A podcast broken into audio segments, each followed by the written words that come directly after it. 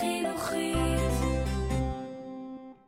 היי, אני רוצה לדבר על משפחה. כל אחד יודע מהי משפחה, כי כל אחד גדל בתוך משפחה.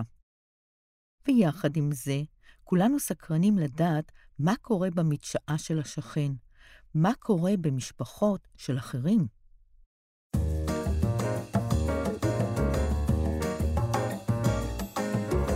משפחות, או יותר, התא המשפחתי בעידן הפוסט-מודרני.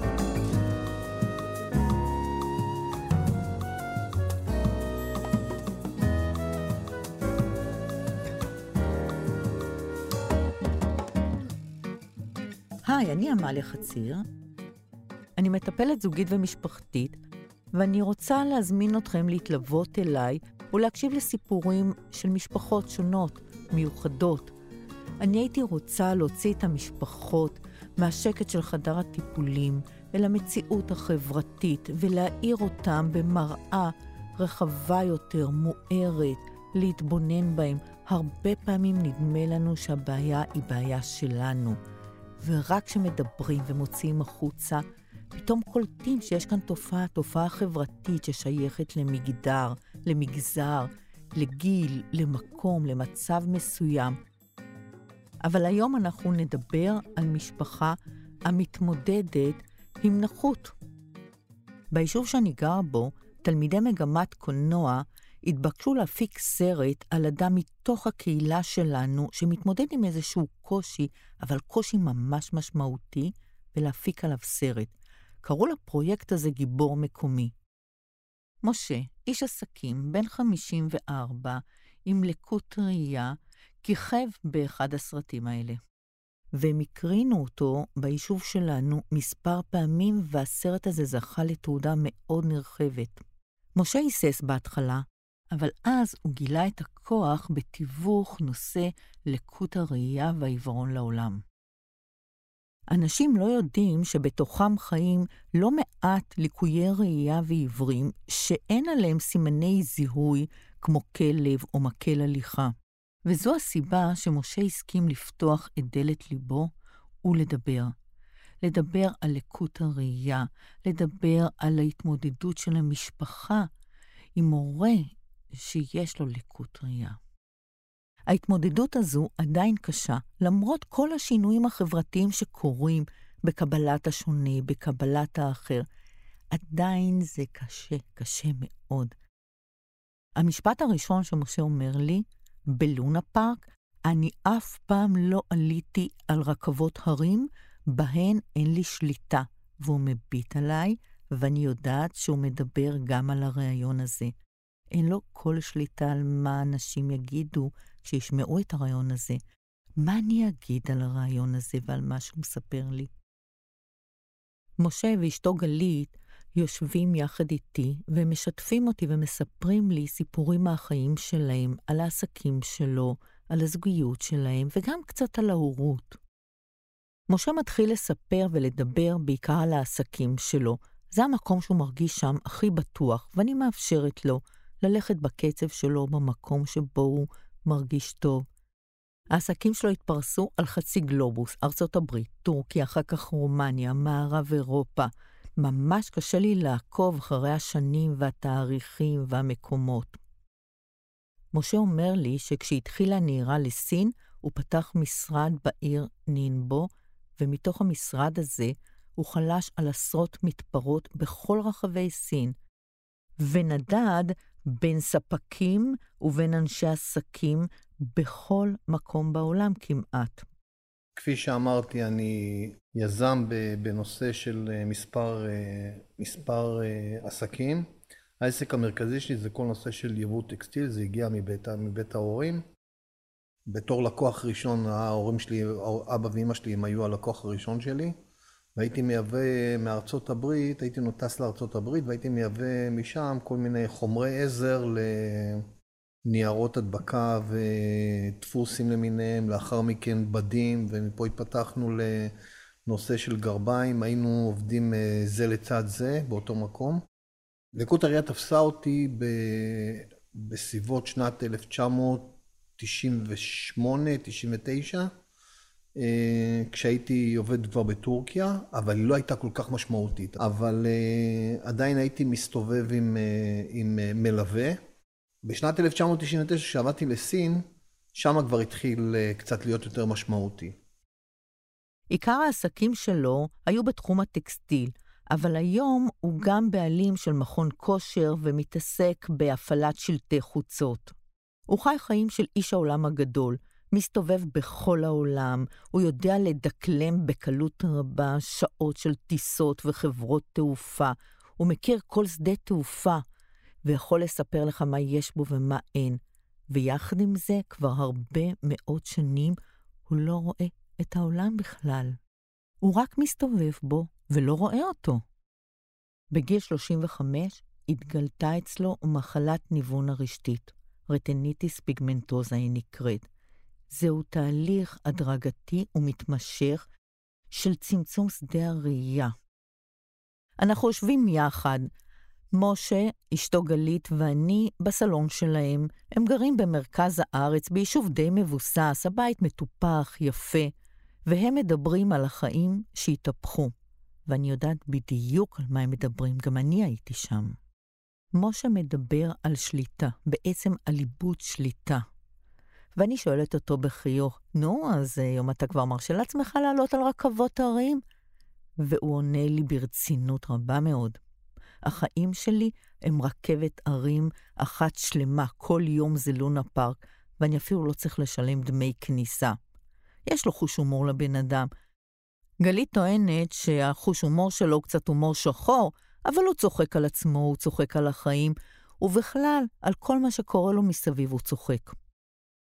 רק בשבוע שעבר, משה מספר לי, הלכתי עם אחד העובדים שלי למחסן, והיינו צריכים להביא מלמעלה משהו, ואני הייתי צריך לטפס על סולם, שישה מטר, כי העובד שבא איתי כדי לעזור לי, התחיל לדבר על זה שהוא מפחד, שיש לו פחד גבהים, אז אני עליתי וטיפסתי, אומר לי בגאווה.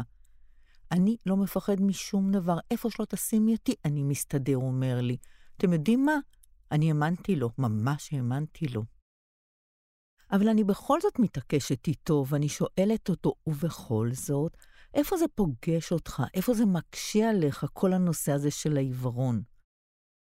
ומשה עונה לי, אני לא יכול לשלוט במה שאנשים אומרים עליי, מה שאנשים חושבים עליי, ואיך הם מפרשים את ההתנהגות שלי.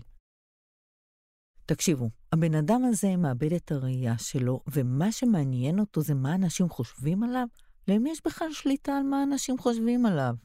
גלית מנסה להסביר לי שהסיפור הזה הוא לא ממש פשוט, שהוא הרבה יותר מורכב ממה שנדמה לי.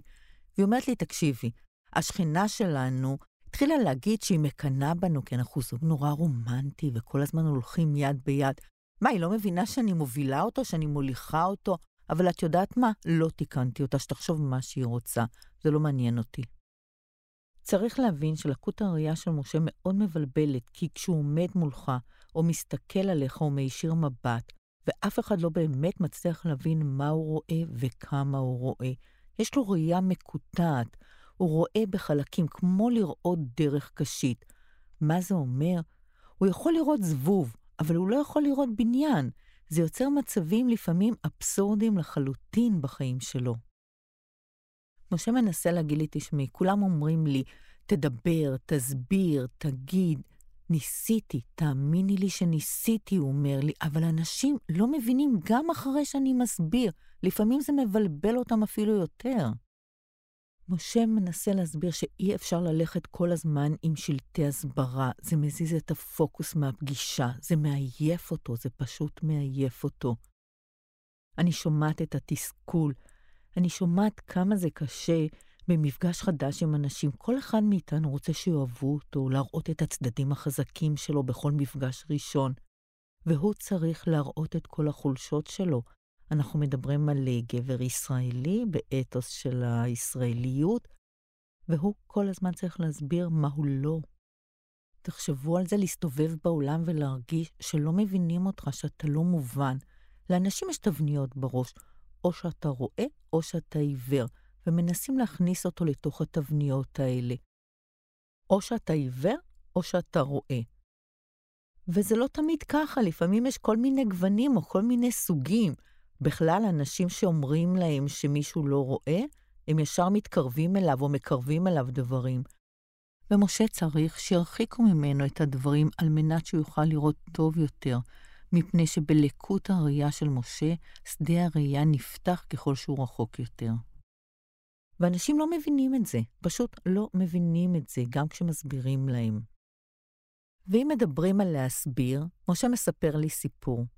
הוא ישב באיזושהי ארוחה עסקית עם סינים, הייתה איזושהי חברה שהייתה צריכה לסגור איתם איזשהו חוזה מאוד גדול, הוא ישב עם שני עובדים סינים שלו במסעדה, והוא אומר לי, תשמעי, ארוחה אצלם זה לפחות שלוש שעות.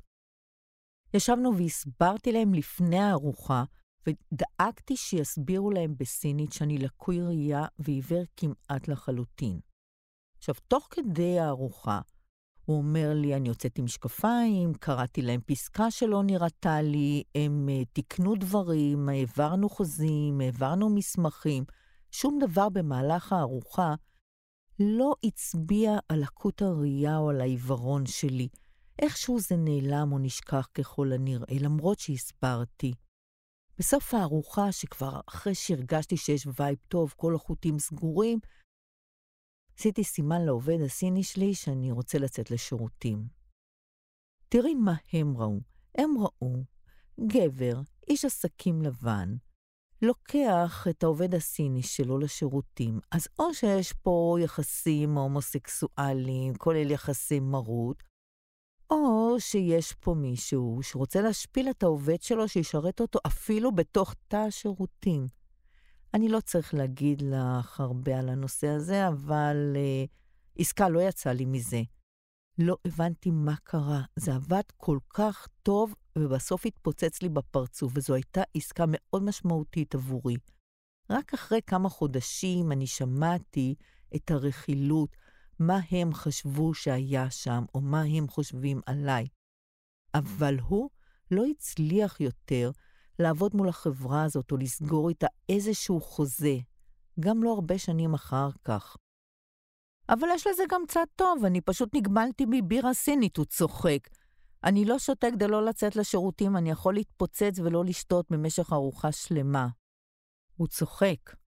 אבל אפשר לשמוע את התסכול, ואני גם רואה את גלית מתקרבת אליו, וככה היד שלה מונחת על גב כף היד שלו, ולוחצת ככה בעדינות, והוא אומר לי, תראי, אני חי בבתי מלון, אבל אני לא יכול לבקש מהעובד במלון שיגיש לי ארוחת בוקר מהבופה, שיעזור לי כי אני עיוור, ואז להוציא עיתון ולהתחיל להתעדכן בבורסה או בחדשות ולקרוא. אנשים לא מבינים את זה. תראי, מאוד מפריע לי שאני הולך לשבת עם, עם איש עסקים היום, או עם בעל חנות, או במחירה, ואני צריך להסביר לו, ואם, הוא, ואם לא הסברתי לו, זה לא נעים לי שאם הוא מושיט לי יד, ואני צריך כווה, שהיד שלו מושטת, ורק מישהו אחרי איזה כמה שניות אומר לי, תשמע, הוא מושיט לך יד, שאתה לא ראית אותה. בזה אני מרגיש שלא בנוח, זאת אומרת, אנחנו לא אומרים לו, תשמע, אני לא רואה, או דברים כאלה. אבל בזה, בזה אחד, זה אחד הדברים שכן מצערים אותי. שהם לא יודעים, שאני לא יכול לבוא להתחיל, להתחיל שיחה ולהגיד, שמה, תקשיבו, זו חברה, אופה, רגע, תבינו, אני לא רואה, בוא נדבר. אז אל תתייחסו אם אני לא מתייחס למשהו מסוים, או איזה סימן שלכם כזה או אחר. בקפה, פה בבית קפה באיירפורט סיטי, הבעיה שבה, שה, הבית קפה הזה מוקף במים, וראיתי את הלקוח, וחשבתי שאני עובר במעבר טוב, וזהו, נפלתי למים. עד גובה הזה, ישבתי בפגישה, כולי רטוב, ג'ינס רטוב, הכל רטוב, נעליים רטובות, הכל רטוב, רטוב. נשארתי ככה, כן, הייתי חייב לסיים את הפגישה. אחרי הפגישה חזרתי הביתה להחליף. אני חושבת על פגישת עסקים שמתנהלת בבגדים רטובים. משה לא מוותר, הוא נחוש, זה מעורר בי הרבה הערכה, אבל יחד עם זה יש בי איזה כאב שנכנס ככה, ולא נעים לי, אני לא מצליחה להסתיר את הדמעה, אבל הוא ממשיך, ואנחנו ממשיכים לדבר. משה אומר לי שגם עם אנשים שהוא מכיר, זה לא ממש פשוט לו. והוא מספר לי על תקרית שהייתה לו באמצע הרחוב. הוא הלך ומישהו ניגש אליו ואומר לו, תגיד, אתה לא אומר שלום, ואז הוא רואה איזשהו חבר שלו מתקופת התיכון. אז הוא החליט לספר לו. הם ישבו והוא מספר לו שהוא לקוי ראייה ושיש לו בעיה בראייה, והחבר הזה עומד מולו ומתחיל לבכות. ומשה אומר לי, תשמעי, הבן אדם הזה עומד באמצע הרחוב, מתחיל לבכות ככה עם דמעות, ואני לא יודע מה לעשות איתו. אני מחבק אותו, אני מנחם אותו, אני מרגיע אותו. אני לא יכול להתמודד עם הרחמים. אני יכול להתמודד עם כל מיני דברים, אבל לא כשמרחמים עליי. אני לא יודע מה לעשות עם זה.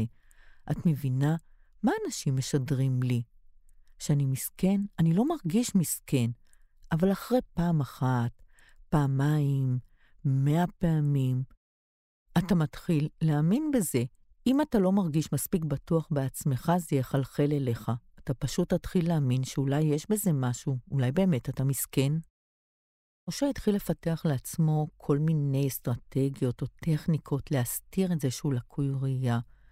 והוא מספר לי, בשדות התעופה תמיד אני הולך עם עגלה, ואם אני נתקע במישהו, יש לי מין פרצוף כזה של וואלה, סליחה, סליחה, לא מרוכז.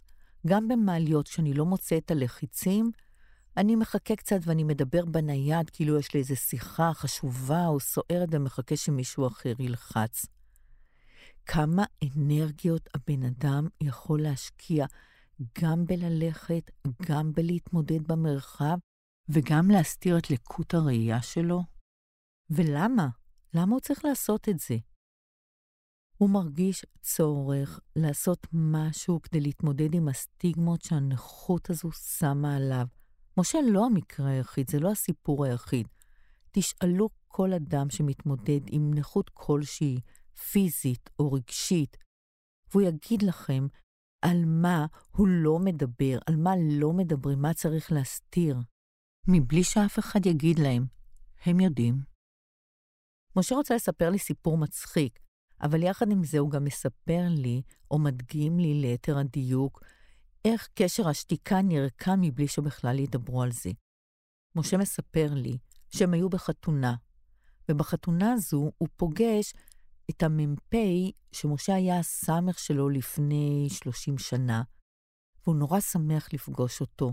הם לא נפגשו כבר הרבה מאוד שנים, והבחור הזה לא יודע שום דבר על משה ולא שהוא לקוי ראייה. משה מבקש מגלית שתביא לו כיסא כדי שהוא יוכל לשבת איתם ו... שיוכלו לדבר קצת, וגם שהיא יכולה להביא להם בירה, וגלית שואלת אותו אם הוא היה מעדיף דג או בשר, והיא נותנת לו גם את הסכום ביד, ואז הממפה הזה, הבחור הזה, מסתכל על משה ואומר לו, תגיד לי, מה נהיה ממך? מה אתה מפרפר ככה את אשתך? מה, נהיית אפנדי? איש העולם הגדול, איש עסקים, אתה לא מתבייש, אתה לא יכול לקום במקום לפנק אותה, לתת לה משהו, מה זה צריך להיות? גלית חייכה אל משה, כך הוא מספר לי, וסימנה לו עם היד שיחליק, שלא לא יעשה מזה עניין. הם מעולם לא קיבלו החלטה זוגית לטשטש את סיפור הנחות או לא לדבר עליה, אבל החיים לימדו אותם מתי אומרים ומתי לא, מתי חושפים ומתי זה יוצר איזושהי מבוכה או מצבים לא נעימים לשניהם, גם מבלי לדבר על זה אף פעם. ככה אני מסתובב בעולם, אומר לי משה, ואנשים שמים עליי תוויות, מפרשים את ההתנהגות שלי כמו שהם רוצים לפרש, ולי אין שליטה על זה, אין לי שליטה על שום דבר מזה. לא אכפת לי שיגידו שאני אפנדי, לא אכפת לי שיגידו שאני אהבל, שאני לא מבין. אני רק לא רוצה שירחמו עליי או שיגידו שאני מסכן. טוב, אז אין ספק, קיבלתי תשובה לשאלה, איפה זה מקשה עליו ומה קשה לו עם זה. קשה לו עם הדרך שהסביבה מסתכלת עליו. קשה לו איך שהסביבה מסתכלת על העיוורון ועל עיוורים. או שאתה רואה, או שאתה עיוור. יש להם מין תפיסה דיכוטומית כזאת על העיוורון. הם לא רואים את כל הגוונים שיש בתוך זה. המסר הזה מאוד חשוב למשה והוא רוצה להעביר אותו, והוא אומר את זה במילים שלו. אתם רואים. אתם יש לכם עיניים לראות ואתם בכלל לא רואים אותנו. הנושא הזה מאוד קשה למשה וגם לגלית, והוא קם ומכין לנו אה, כוס קפה. ואני שואלת אותם על הזוגיות. איך לקות הראייה הזו השפיעה על הזוגיות שלהם. אני רואה שיושב מולי זוג שרוקד איזה מין ריקוד כזה מאוד מתואם, כאילו הם שומעים את אותה מנגינה שאני לא יכולה לשמוע, והם נעים לפי הקצב שלה בהתאמה מושלמת. אני משקפת להם את זה, וגלית אומרת לי, אה, זה לא תמיד היה ככה, תחשבי. רק אחרי שמשה הפך להיות לקוי ראייה, פתאום משהו השתחרר אצלו. פתאום היה מקום שגם אני יכולה להיכנס אליו, וגם אחרים. את יודעת, זה עשה לו משהו אחר, היא אומרת לי. הוא הפך להיות אדם יותר אמפתי, יותר קשוב, פחות מרוכז בעצמו ובעסקים שלו. זה עשה לנו טוב, את יודעת. ואז היא ניבלת מעצמה ואומרת, לא, לא, לא, לא, לא, זה לא עשה טוב, זה לא דבר טוב שקרה, זה קרה לנו משהו טוב. הקשר שלנו התהדק והפך להיות טוב יותר. הרבה פעמים כשיש איזשהו משבר בתוך משפחה, ואם הבסיס הוא טוב, הזוג יכול לצמוח, ואם הסדקים בתוך הזוגיות, הרבה פעמים הסדקים האלה הולכים ומעמיקים, ונעים שבר שאי אפשר לאחות אותו. במקרה הזה הזוגיות שלהם צמחה וגדלה. זה לא הזוגיות כמו שכל אחד מהם צמח, וגלית למדה לסמוך על עצמה. והיא מתארת את זה בצורה נורא מצחיקה בקשר לנהיגה. הוא היה צריך קצת לשחרר מהקטע הזה שהכל, סוג של הכל הוא מוביל. כי אפילו נגיד היום, עד היום בנהיגה למשל, שהוא יושב לידי, אז הוא, יש לו נטייה להגיד לי, נגיד, תפני פה שמאלה, פה ישר, פה ימינה. עד שהבנתי שאני לא, שאני לא פתוחה, כאילו שזה כבר לא כל כך רלוונטי, כי אולי זה מבוסס באמת על איזה זיכרון ישן, או על תחושות, או על דברים שבאמת, אה, זה, זה לא רלוונטי באמת למציאות אה, היום, אז כבר פחות אני אה, מקשיבה לעצות כאלה בנהיגה, ואני חושבת בקטע של הנהיגה, למשל, בניידות הזאת, וגם בהבנה הזאת שהוא באמת צריך יותר אה, לסמוך עליי בכל מיני דברים, כי גם סוג של אין לו כל כך ברירה. אני שואלת אותם, יש עוד דברים שלקות הראייה הזו השפיעה עליכם, על הזוגיות, על המשפחה, ושניהם אומרים ביחד, חברים. ואני שואלת, כן, ו... וגלית מסבירה, היא מסבירה שפעם משה היה מרכז של קודם, כל מערכות היחסים והחברויות, היו לו המון חברים, והיום הם מעדיפים בילויים אחרים. הוא פחות אוהב לבלות, הוא מעדיף לבלות במקומות שהמרחב מוכר לו, ועם זוג אחד, שתיים, לא עם קבוצות גדולות, לא פאבים, לא חתונות, לא מסיבות, דברים יותר רגועים. ואז הם מתחילים לדבר על נושא שכנראה דובר לאחרונה הרבה, וזה הנושא של חופשות בחול. משה לא רוצה לנסוע לחופשות וטיולים מחוף לחוף או לכל מיני מקומות. הוא מעדיף לצאת לנופש. והוא אומר, אני מעדיף להיות במקום אחד, לוקח לי יום יומיים לזהות, להבין מה המרחב, איפה אני נמצא. בלב אחרי אני לא רואה את הנוף, אז מה, סתם להגיד שהייתי בחוץ לארץ? קשה להם לקבל את זה, אבל הוא מסביר להם שאותה חוויה שהייתה להם בדיאלוג בחשיכה, שהם נורא חששו והיו לחוצים וכל הגוף שלהם מהמתוח, זה מה שקורה לו במקומות שהוא לא מכיר, הוא פשוט לא נהנה מזה כבר. אז נושא החופשות גם השתנה. הם הזכירו את נושא הילדים, ואני שואלת מאוד בזהירות על הילדים, איך זה השפיע על מערכת היחסים עם הילדים. משה אומר, תראי, יש לנו רק שני ילדים, כשנודע לי שאני... במצב שאני נמצא בו, לא רציתי להביא עוד ילדים לעולם. וחוץ מזה, משה חושב שזה השפיע לא כל כך טוב על הילדים, אבל גלית מנסה לאזן ולומר לו, תראה, בתקופה שהם היו ילדים קטנים, אתה לא היית בארץ רוב הזמן, אי אפשר לשים כל דבר שבחיים שלנו על הדבר הזה, על העיוורון. הם לא הכירו אותך. אבא שלא נמצא בצורה רציפה בבית, הרי זה טבעי שהילדים ילכו וישאלו את אמו, יבקשו מהאמא דברים. משה מוכן לקבל את ההסבר הזה שלה, אבל מתעקש, לילדים זה לא היה פשוט. אני חשבתי שסיימנו את הרעיון, אבל משה מפתיע אותי באמירה הזו שלו. תראי, את מראיינת את האדם הלא נכון, המצב הכלכלי שלי הוא מצב כלכלי טוב. גם לפני כן המצב הכלכלי שלי היה טוב. ואני יכול לקנות הרבה מאוד שירותים אה, בכסף, אה, נהג, אה, אנשים שיעשו במקומי דברים. זה לא המצב של רוב האנשים שהם עיוורים או לקויי ראייה. את מטעה פה את המאזינים שלך. זה לא הוגן. יש דברים שרציתי לומר ולעננים, המילים שבחרתי אינן הטובות מכולם, עמוקים מן ים הסודות שאינם מובנים לי, שאולי לא אבין, לא אבין לעולם. משה הוא אדם שחי את החיים במלואם. הוא נחוש, הוא דעתן, הוא מרגיש שיש לו הרבה מאוד בחיים, ויש להם כזוג הרבה אהבה, הבנה, מצב כלכלי טוב. טוב לו. אז למה זה עדיין כל כך מסובך? למה בכל זאת להסתיר? למה יש סטיגמות חברתיות לנושא של הנכים והנחות? בעידן הפוסט-מודרני מתרחשים שינויים, יש תהליכים מדהימים של שינוי. אחרת לא היינו רואים שיש פרויקטים של תלמידי תיכון, לקחת אנשים עם נחות ולעשות עליהם סרטים. כל מחאת הנכים לא הייתה מצליחה. והרעיון הזה עם משה וגלית לא היה קורה, מפני שאנשים בעבר לא היו מוכנים לדבר על הקשיים שלהם. ועדיין, עדיין הדרך עוד ארוכה מאוד מאוד. אני מסתכלת על הזוגיות הזו של משה וגלית, ואני חושבת לעצמי, הם ממש צמחו מתוך משבר. אני מסתכלת מסביב, על צעירים, על הילדים שלי, על ילדים של חברים שלנו, ואני אומרת לעצמי, האם הם יצליחו להתגבר על משברים? הצעירים היום, כל משבר קטן, מפורר את המבנה המשפחתי, קורה כאן משהו, ועל זה אני רוצה לדבר בפרק הבא.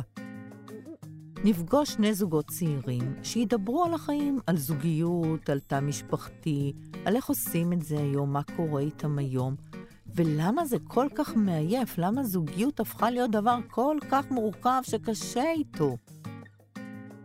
יש פה איזשהו עניין, יש פה איזה משהו שקורה לצעירים היום. אנחנו ננסה להבין את זה בפרק הבא. אני רוצה ממש להודות למשה ולגלית שהסכימו לחלוק איתי ואיתכם את הסיפורים שלהם. תודה לאלעד לוין על העריכה הטכנית. הסדרה משפחות או יותר הופקה על ידי הספרייה המרכזית לעיוורים ולבעלי לקויות קריאה, המרכז לתרבות מונגשת עבור החינוכית.